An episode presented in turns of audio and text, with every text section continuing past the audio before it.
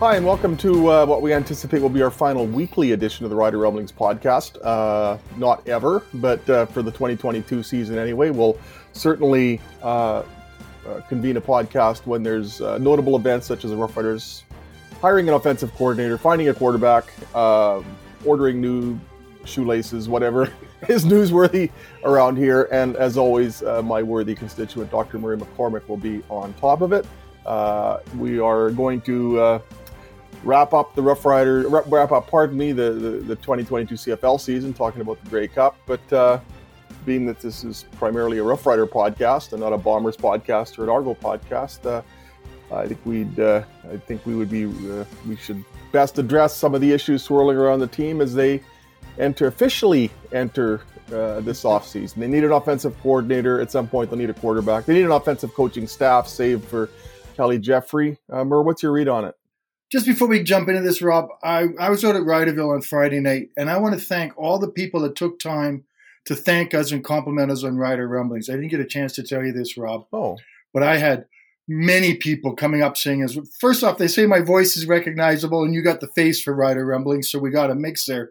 But were you, were so you many, buying them free beverages in return I, for these compliments, or were this I, I was entirely unsolicited? Amazed. I was walking along and there was this one scary looking group of guys and the guy yells out Murray, and he comes over and he gets, tells tells me how much they enjoy Rider Rumblings, and you know they like our way. We have a little fun, a little banter. We provide information. We provide background on the riders they don't have, and it was just so cool to have that because we live in a, a Rider Rumblings bubble. I think Rob, we just do our jobs and we move on. But it was I just want to make sure we thank my on, on your behalf too, and I'm I'm sort of ambushing you with this, but I just remembered that the other day that how many people had talked to me about Rider Rumblings, and it was such a amazing experience, and it's, kind of nice to be appreciated.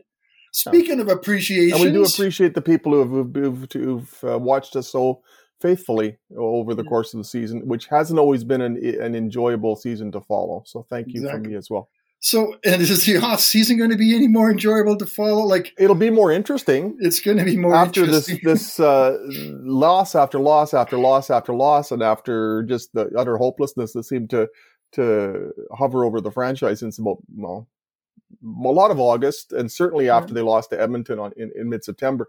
Uh, now I think it gets interesting. Yeah. Now there's some things to to follow that are really going to be uh, worthwhile, as opposed to documenting football games that the Rough Riders are destined to lose and uh, and and then writing about the mi- most minute mathematical possibilities of them actually making the playoffs. So now I think we're looking at the construction or reconstruction of a football team and some important components being added to it, and that's to me infinitely more interesting and probably constructive than whatever happened over the final two months of the 2022 season. And they can't afford to lose this off season. No, this is you know I know there's no Grey Cup here that's on moved on to Hamilton and Vancouver and da da da da, but they've got to do something to regain the trust and maybe gain the respect of Rider Nation. Not saying that people I saw in Riderville and whatnot, people still love the Riders, but they're they're very concerned about the direction they're headed. And boy, you know, you I think you, we've we've talked about it so much. The buzz was about who's going to be the OC, the offensive coordinator.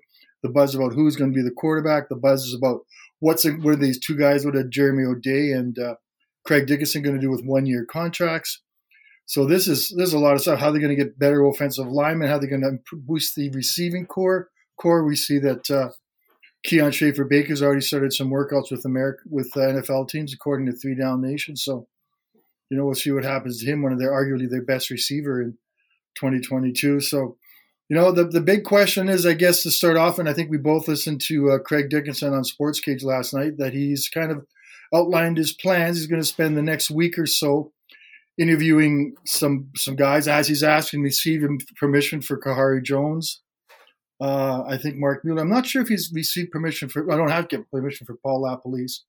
I did see him at the uh, Canadian Football Hall of Fame. Although technically, he's still under contract to uh, the Red yeah, Yeah, that's true. so. But I saw him at the Canadian Football Hall of Fame induction ceremonies on Sunday morning, and I I said, good to see him. Am I going to see even more of you? And he kind of gave me a, a bit of a look. So I, I think he's been, Paul at least has been hearing that question a lot the last little while. So it's kind of a neat reaction. There's uh, Kelly Jeffrey, who's who's uh, kind of came out of the middle of, came out of nowhere. Like people don't, we don't really have a relationship with the coaches anymore. We don't really get to know them for some reason. It just sort of been, since COVID, we've kind of spread apart. But that one kind of surprised me. And then I look back and he was the head that coach. came out of nowhere. I think it was the Mount. Um, oh, Mount Allison? Mount Allison, yeah. He was the head coach there. He's a special teams coach. And maybe he has the opportunity. And I kind of think the running game, for the most part, was probably the best part of the Rider game. If you look at what Jamal Morrow did and Frankie Hickson, and even when uh, Kienan LaFrance came in before he got hurt. So maybe there's something here with promoting from within and giving a young guy a chance that we've we've always sort of uh, talked about. So, Rob, you know, you know, they're, they're going to have to hire an OC first. That's the first thing that's going to have to happen because, and then all the other pieces come in there. Uh, get Khari to, Jones, get Marc Mueller, get one of those two. Yeah, I think. I, I, doubt that Paul LaPolice is going to to come here, but I think that's a call that needs to be made. I uh, I think you need. I think they need an offensive coordinator who is going to help them create a bit of a buzz too. I think there is got got to be a bit of a uh, a public relations element to this. But didn't Jason Maas sure, create a buzz? I'm sure Jason Maas created a buzz when they hired him. But I don't. I, I, there were. I recall it was it was the morning. It was a Friday morning, and uh, in early December of 20, 2019, and I the feedback I got at the time was a lot more "oh no" than "oh yeah." Okay. Well, I, I seem to remember hearing more. The, oh, yeah. People remembered the, the, the volcanic Jason Maas that they saw as, as the head coach of Edmonton, and uh, and uh, there was a lot of trepidation about that right at the time, and uh, it create it cre- certainly created a discussion. I'm not sure it created the kind of positive buzz yeah. that the franchise that the team was craving, even though. Uh, I'm sure there were, there were a lot of people who really weren't enamored of Stephen McAdoo, but I don't think that uh, people at the time necessarily, by and large, subscribed to the notion that Jason Maas was an improvement over Stephen McAdoo, and, and the, the results certainly don't bear that out. That's a good point. The results don't bear it out. I, I remember thinking that Jason Maas at the time, as the OC, he wasn't going to have that that bombastic style on the sidelines. He's not in charge of everything. He's in charge of his own little world, making sure the quarterbacks. And we didn't see any blowouts from other than a little, a couple of little There's discussions. A little frostiness a little, one night in Calgary, but and that happens. You know that it's not like it's not like what the Argos went through this season. When you think back to all the fights on the sidelines, and yeah, maybe that's a formula one should emulate. Be.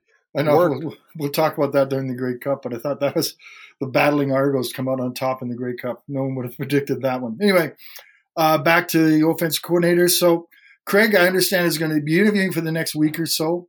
Guys are going to be in and out, and then in a couple of weeks he's going to he's looking to make a decision mid Decemberish, I think is what he kind of he leaned towards. He may happen sooner, may happen later, but you got to jump when the iron's hot. If you have if you have Khari Jones in your office and you're reading what he's doing, you're going, no, some. I think we can live with that. You got to hire him now because there's got to be the Red Blacks might be looking for another. Or if Mark if Marc Mueller wants to come here, you yeah. get him so quickly. You don't let let him uh, get on a plane without. Uh, if there's interest there, you sign him.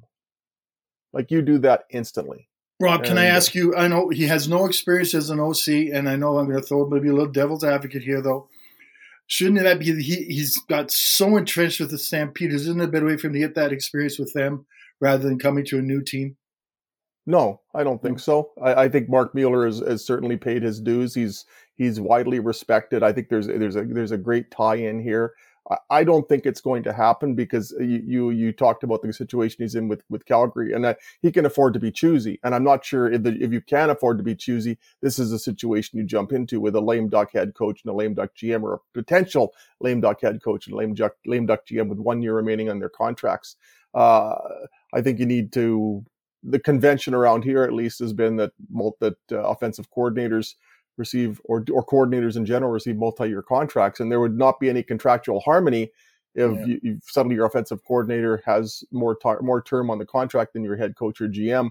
And uh, I think if you're if you're coming here too, you have to gamble that Jeremy O'Day is going to improve the offensive line at this juncture of the offensive of the of the offseason. You just don't know. And you don't know what you're going to have for quarterback. So if there's if there is a time for Marc Mueller to leave the, the a pretty secure situation, which is difficult to find in pro football in Calgary. I don't think this is it. But if he is interested, if he is tempted, I think you get that done. Uh, and you then you are you are also, I think, looking out for the for the future of the franchise by bringing in one of the great uh, young coaching uh, mm-hmm. prospects. Mm-hmm. failing that, then I think uh, uh, I think there's a very compelling case to be made for Khari Jones. He's done it. Yeah. Uh, which which is you know f- further to your point. You know that you know what you're getting with Khari Jones. He he knows this community, um, and uh, and he likes it here. He likes it here. He lives always in Dallas. So uh, if you if you can get one of those A listers, if if they are tempted to bite, I think you make sure you got that locked down before they get on the plane and leave. And uh, uh, I'd, I'd, be I'd be totally comfortable with Marc Mueller. I think that'd be a coup for them. I think Khari Jones would be a great hiring for them. I'm just not sure that the that the the contractual situation here is such that it will be sufficiently tempting for one of the choice candidates. And if I'm wrong, I will certainly write that. He's also got the best handshake in sports, eh? Doesn't he? Know Marc Mueller, Khari, or Mark? Mark, Mark yeah. Uh, he, he learned that from Ronnie. He, yeah. he, he and he learned that from Danny McManus. He is a he is he uh, he was raised by uh, or not raised, but you know, um, certainly mentored by by two of the best people that you could hope to be mentored by. And Marc Mueller had that handshake when he was playing minor football in grade nine. The first time I interviewed him, so uh, that's crazy. That would that would be a wonderful story, and I think it would be a great fit, uh, my- considering the Mueller ties to the to Regina, to Sheldon, to the to the University of Regina Rams, everything. That'd be perfect. But uh, is this the time? I'm just not sure it's it's the best time for Marc Mueller to make that move. I think he can he can wait.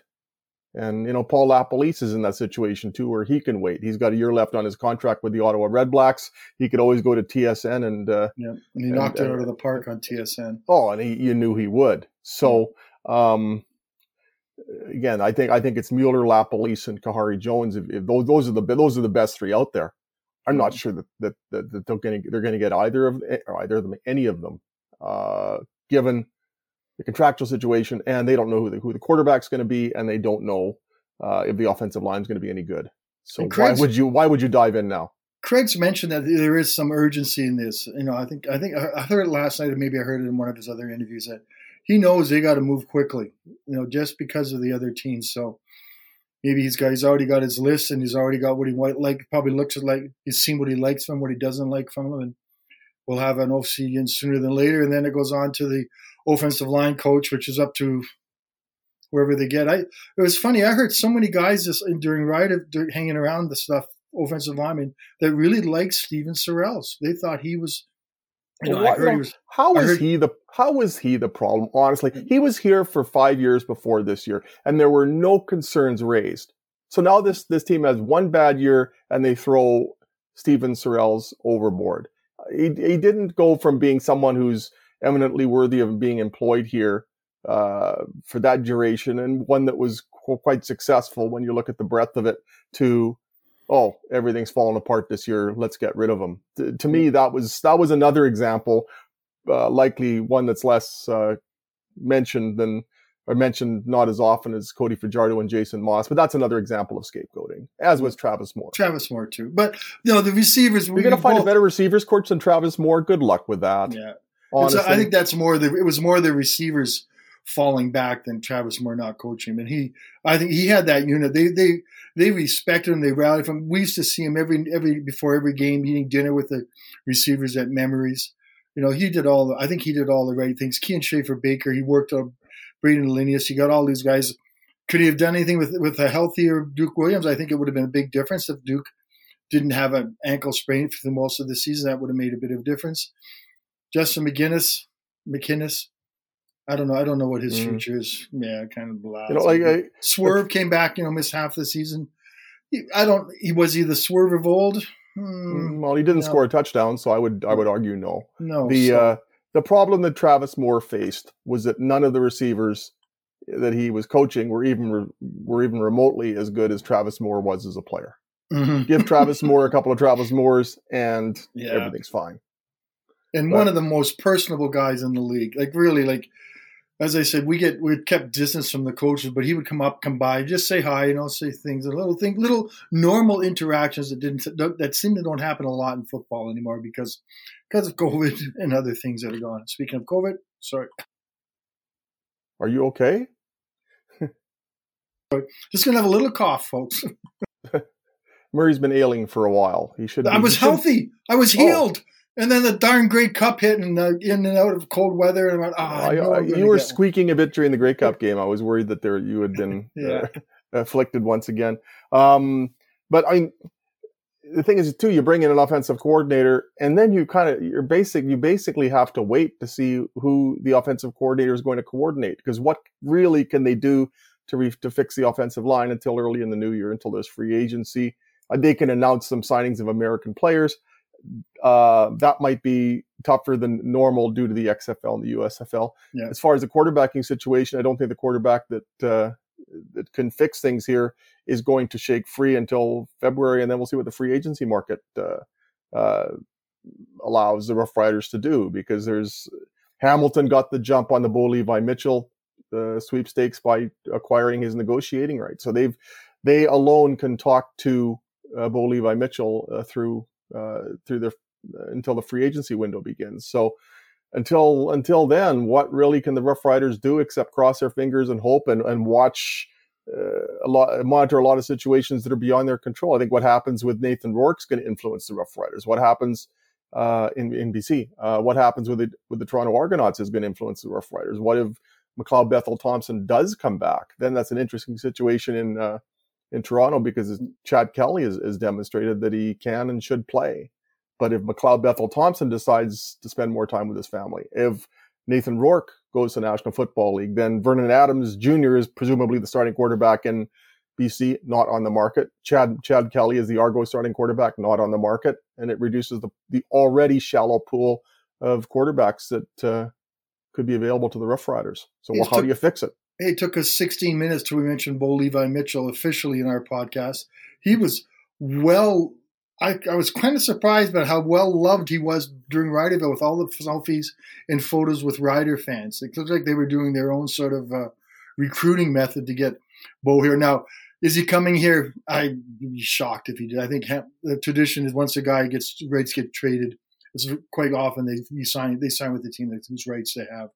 But it was kind of neat to see all the people sort of kind of rubbing shoulders with Bo and trying to because there's there's a big idea that he's very much disliked in Riderville, and I I didn't see that as much. I, I don't know how the Grey Cup's a love, and you're not going to get any fights or arguments or anything with with people at a Grey Cup, but both seemed to be attracting a fair bit of attention when he's around. And then, regardless, boy, he's the next stop for CTSN, I think he just seemed to have the the the, par- he had everything. He had the analysis. He had the the fun. He had fun with it. He seemed to have the in depth knowledge. And boy, he can probably be the next guy up for TSN on, on their football analysis. Yeah, but if he's not the next guy up for the Rough Riders, and he, and he by by no means is he a sure thing at this. I mean, there's a reason, presumably, that Calgary didn't uh, uh, start him for the la- last half of the year. Yeah. But I think he's the the best of the options available. Um, Trevor Harris is a little intriguing though. Like he's a free mm-hmm. agent in, in February if he doesn't re-sign with Montreal, and he had a pretty solid year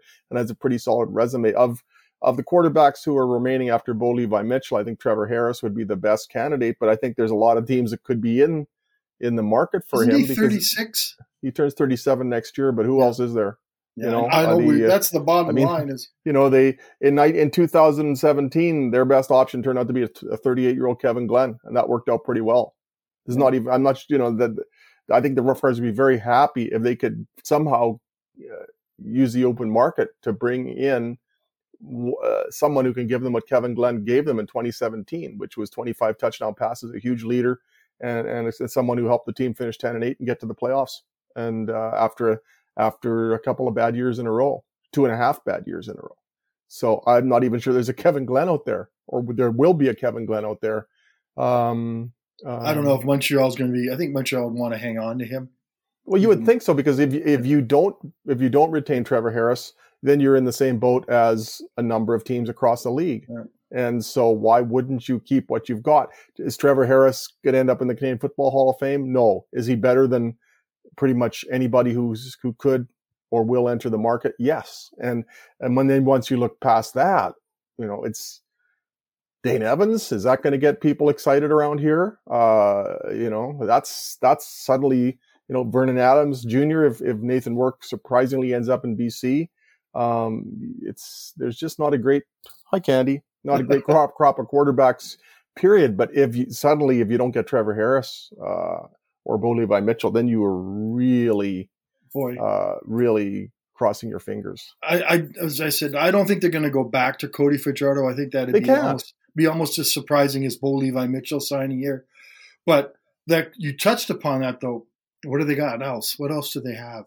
What else is out there? And I don't think Cody creates any, but I think Cody creates probably more of a negative feeling about you're just you're doing with what you got to go with. You're not doing anything to pro- to I progress. mean, it would be embarrassing for the Rough Riders to, to, to bring back Cody Fajardo after they benched him for, for two games left and right Yeah. before a game that they had to win to maintain whatever chance they had of making the playoffs. and he has to That want Earth to.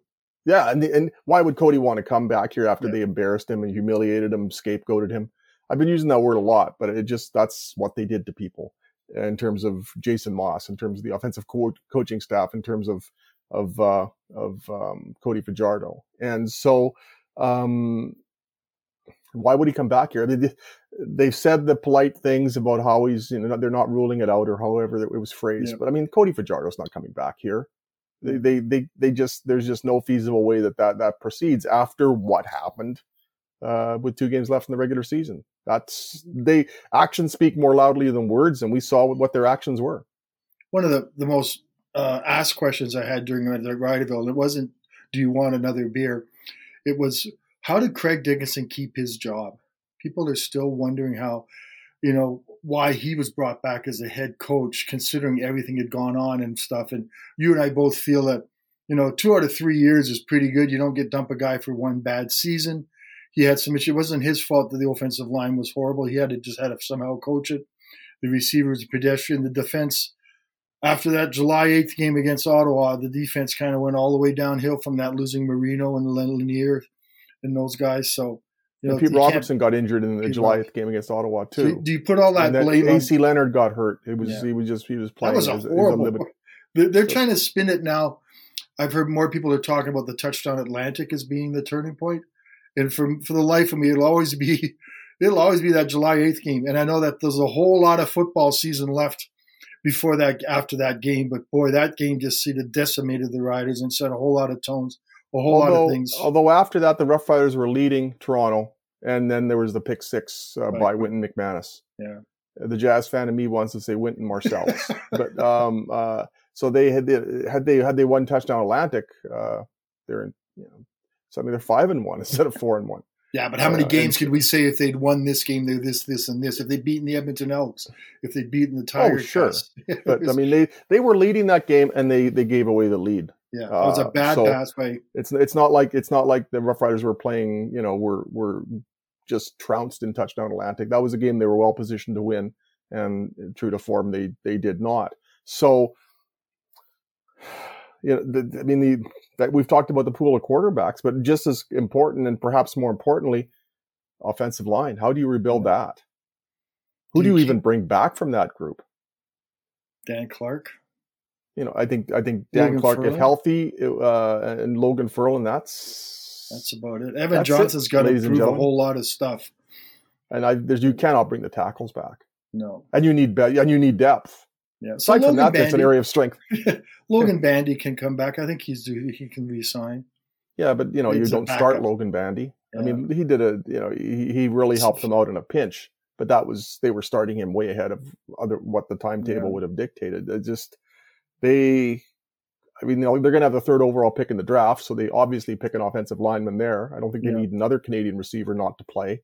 So, They don't even um, have guys they can trade to pick up off other offensive linemen either. and, and, and the thing is too, if, if another team's got a good offensive lineman, they're going to keep him. yeah, no one's going to trade. right? I mean, so you've got you, and I'm not sure free agency is going to be the uh, the solution there by and large because then there you you incur some cap issues. What they've got to do is, well, they've got to draft well, Yeah. and uh, they've got to go out and find uh, via basic player recruitment a pair of tackles principally that Yeah. means American players, and that that's Jeremy O'Day, that's Paul Jones, that's Kyle Carson. They've got to the player personnel side of this organization has got to find two tackles that aren't aren't uh, don't leave us talking about uh, Andrew Lauderdale in retrospect. Don't leave us talking about the Ty Rogers in hmm. retrospect. And it's funny when you when you see the names of the tackles that sign, you you read their backgrounds. It doesn't really prove anything till they get on the field. because no matter how hard, how you know deep their resume goes and how astounding it looks, they still got to play to the Canadian game, and some of them just may never adapt. So just, no, but I mean, yeah. once upon a time, you know, there are there are tackles who can come well, here. Every team has two. once upon a time, somebody found found Stanley Bryant. In fact, yeah. he almost ended up here once upon a time. So uh, they've got to they've got to they've got to rectify the tackle situation. Uh, I think their interior linemen they can they could probably get by with with uh, a majority of what they have, but they've got to address the depth and they've got to address the tackles because otherwise mm. it's going to be open season on the quarterback again. And then it won't matter if the quarterback is Bo Levi Mitchell, you know, mm. or Bo Horvat. They're, they're, they're going to, you'll probably get the same production if there isn't an offensive line. Yeah, that's very true. What about the defense, Rob? Should we, we, we keep talking about offense, offensive line receivers. We talk about how the drop off and play after that Ottawa game due to injuries. A lot, a lot of it was due to injuries. Some of it was due to performances by certain players, like Nick Marshall. I think is a free agent. Mike Edem is one of them. You know, they got some pretty big names coming out. There, Darnell Sankey. Yeah. You know, some of these pretty big names are going to be out there in defense, and they're going to. It's going to cost money to bring them back. And do they have that kind well, of? They're going to. They're going to need to get a. They're going going to need to get a pass rush that is reminiscent of what they had early this season. Yeah. And then AC Leonard. Uh, now he was playing hurt, but um, they didn't get two hundred thousand dollars worth of production of AC Leonard. Mm-hmm. Uh, you know, a healthy Pete Robertson for an entire year would, I think, would be beneficial. A healthy Anthony Lanier II for an entire year yeah. would be hugely beneficial. Uh, they need to get the kind of push that they had early in the year. Early in the year, they were as, as porous as the offensive line was revealed to be pretty much from the outset. The Rough Riders were able to exert more pressure than than was applied on them. And then mm-hmm. as soon as that balance shifted, the elevator cable snapped. So they, they showed last season that they can find and can uh, find a good def- good defensive lineman, and they can exert pressure. Injuries played a role. Um, uh, lack of discipline played a role, but mm-hmm. uh, uh, the defensive line's got to be an area is got to be a, a, priority, and they've got to find some defensive backs who can actually intercept a pass. what did they aside aside from aside from Nick Marshall and uh, Moncrief? you know, but, but he's not. You know, he's technically a linebacker. So aside from Nick Marshall, uh, Rolan Milligan had one pick and Mike Edem had one pick, and that was on a Hail Mary in week two in Edmonton. So there's just no ball hawking in that secondary aside from Nick Marshall. And say what you want about Nick Marshall, and occasionally he gets beat over the top, but he will also make the other team uh, pay uh, yeah. for throwing in his vicinity from time to time they need some defensive backs who can actually make an interception, actually make plays on the ball, because by and large, they didn't have that.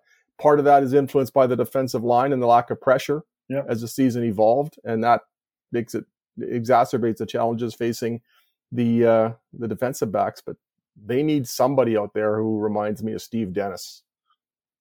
Just yep. wanted to throw that name out there. I always like Steve Dennis. So well, even Ed Gainey. yeah, you know, you say what you want about. A lot of people were picking Ed Gainey apart in his latter years in terms of the critics, but Ed Gainey was a was a good defensive back here, a very good defensive back here. One day will be in the Plaza of Honor, I would think. I would and uh, and uh, there was nobody. The, Lucius classic. Thank you for mentioning that. I mean, yeah. Lucius. A lot was made about uh, uh, various other areas of the team, but uh, you know, Lucius Purifoy ends up having an all-star season after leaving Saskatchewan, and they didn't have anybody who gave them what Lucius Purifoy no, gave them uh, in vers- previous years. Not that versatility and everything, and just the leadership from his funny little thing with the uh, the it doll to uh, everything he was on the field. Everything he was on the field with the with the Lions, and good for Lucius. He's the type of player you kind of you know we want to see him do well because he works so hard and he has that versatility that you don't really see as much anymore. And that was a big loss. Can they bring him back? I'm not quite sure. If, well, I think I've looked at some. I, am assuming just about everybody's under one year deals. I think it's more of a rarity that people, the rookies and stuff. So there's going to be a lot of free agents available at other positions. I just wonder how many free agents will be available at offensive line, which was the off, which was the issue heading into 2022. There weren't a lot of great offensive linemen to, to bolster your team after you spent your money on Duke Williams. And you they, they can't fix the entire offensive line via free agency because then the cap will be an issue. They've got to yeah. find and develop some players. Some sixty-five thousand uh, year yeah, guys. some just, guys who are closer to the minimum wage. That's yeah. the reality of the Canadian Football League. Especially if you look at what are you going to what are they going to have to pay for a quarterback in a year where oh, yeah. where uh, uh, there's a lot more demand than there is supply. So you might you're probably going to end up overpaying for your quarterback, whoever that may be. Mm-hmm. So let's talk about the Grey Cup for a bit. Um, well, I believe the Argonauts won 24-23. Did they? And probably the most uh, pretty boring three quarters. Uh, no, the Janarion Grant kick out kick, yeah, punt return kind of kind of that electrified the game, yeah, and then it uh, it was a it was a very captivating uh, punt return, two block that. punts, you know, two block two, two block field, field goals. goals. and stuff, all in the last few minutes of the game, and it just. When was the last time before that we even saw a blocked field goal attempt at Mosaic Stadium? I'm trying to remember. I'm i think there were two all year during the regular season period, and then two on back to back plays. And you and I both leaned pretty heavily towards the Bombers winning that. But I was I was kept telling people there was a difference between the teams, but it was about this much difference. It wasn't this margin of a difference, but the Bombers had the edge in almost every category. And then here come the Argos, who I thought was funny. I don't remember who made the quote, but I think it was Henoc Muamba. Mentioned they were battling on the sidelines. They had all sorts of controversies. They had internal strife. Remember, Pinball Clemons had to come down from the GM's box to separate some. I think it was Brandon Banks or something like that.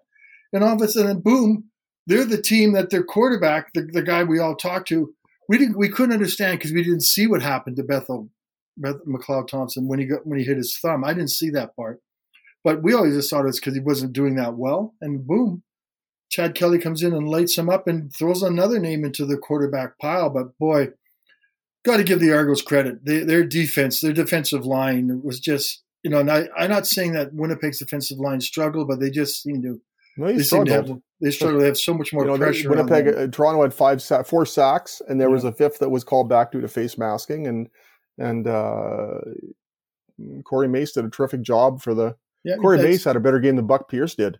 Oh yeah, absolutely. Uh, you know, if you're looking at coaching nuts and bolts, uh, that was certainly apparent. I don't know why uh, Dakota Prukop was throwing a long pass when you're when your starting quarterback has just been named the league's most outstanding player for the second uh, year in a row. I didn't understand the Prukop use. I didn't. I didn't that. get that either. I just uh, there's a there's a time to be cute, but that's week four of the regular season or in the preseason. It's not in the Grey Cup, and uh, uh, they the the the Bombers played like a team that just didn't seem to uh, appreciate where they were. They, Brady they Oliveira did. Brady they were they were they were in terms of they're in a Grey Cup and and and this there's just just no it's no time for gadgetry when you're playing a, a, team with with a defense like Toronto that was playing like it did that day.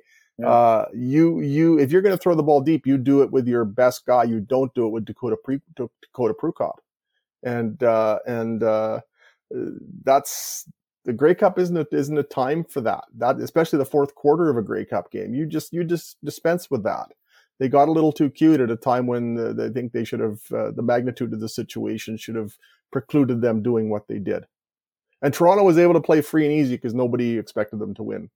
So there we have it. The fourth Regina-based Grey Cup game is is complete. Uh, I think in terms of the quality of the game, the best Grey Cup by people who remember 2013, which is pretty much everybody, uh, may disagree. But in terms of a, a game that went down to the wire, that's the that's the first one in first Grey Cup in Regina that did. So uh, the best ending of a, of a Regina based Grey Cup. And uh, speaking of endings, we are done. Uh, for how long, we don't know. We will return as uh, events and circumstances dictate with the Roughriders. So I would think within a couple of weeks we'll, be, we'll reconvene for a uh, offensive coordinator oriented edition of Rider Rumblings. I'd like to offer some thanks, first of all, and principally to Murray McCormick for all the help uh, he's provided and insight he's provided this year. We had numerous special guests. I would like to to thank them all as well, including Jeff Fairholm twice, uh, Britt Dort, uh, Daryl Davis, uh, Jeff DeDecker. Um, we had we were very very lucky to have uh, to have some terrific uh, guests this year. Um, to our producers, Austin Davis and Creedon Martell, thank you so much for putting up with our uh, fuzzy appearances, occasionally fuzzy audio, and getting this out to the to the public. And of course, uh, oh, uh, Craig Reynolds was also a, a, guest. I'd like to to thank him. We had Jeremy O'Day on during the off season, and um, principally, I'd like to thank I'd like to thank everybody who spent this time with us during the year. We really appreciate uh, the time that uh, Rough Rider fans and CFL fans have invested in the feedback we've received, and we really enjoy doing this, and we look forward to doing it again uh, until we're both 98 years old. I'm going to echo my thoughts to the fans and the people who listen to us. It's uh, as I said, we think we kind of live in a Rider Rumblings bubble. We don't. We realize people are out there listening to us, and it was nice to hear you appreciate and put up with our dog jokes and dog pictures and dog stories and dog, dog everything else. We're dominated by the dog, but thank you to everybody, and uh, thanks to you, Rob. It's been a fun season, and here we go. 2023 is here. Bring it on. And if you enjoy the podcast, please leave a review and a five star rating. It helps us grow the podcast. You can subscribe to the show on Apple Podcasts, Google Podcasts, Spotify, Stitcher, or wherever you get your podcasts. You can follow me on Twitter at Rob Vanstone. Murray is uh, Murray at Murray LP. Again, my thanks, and uh, we look forward to chatting with you uh, soon. Hopefully, there'll be a little less chin next time we uh, we do that. Take care and uh, enjoy this wonderful winter of ours.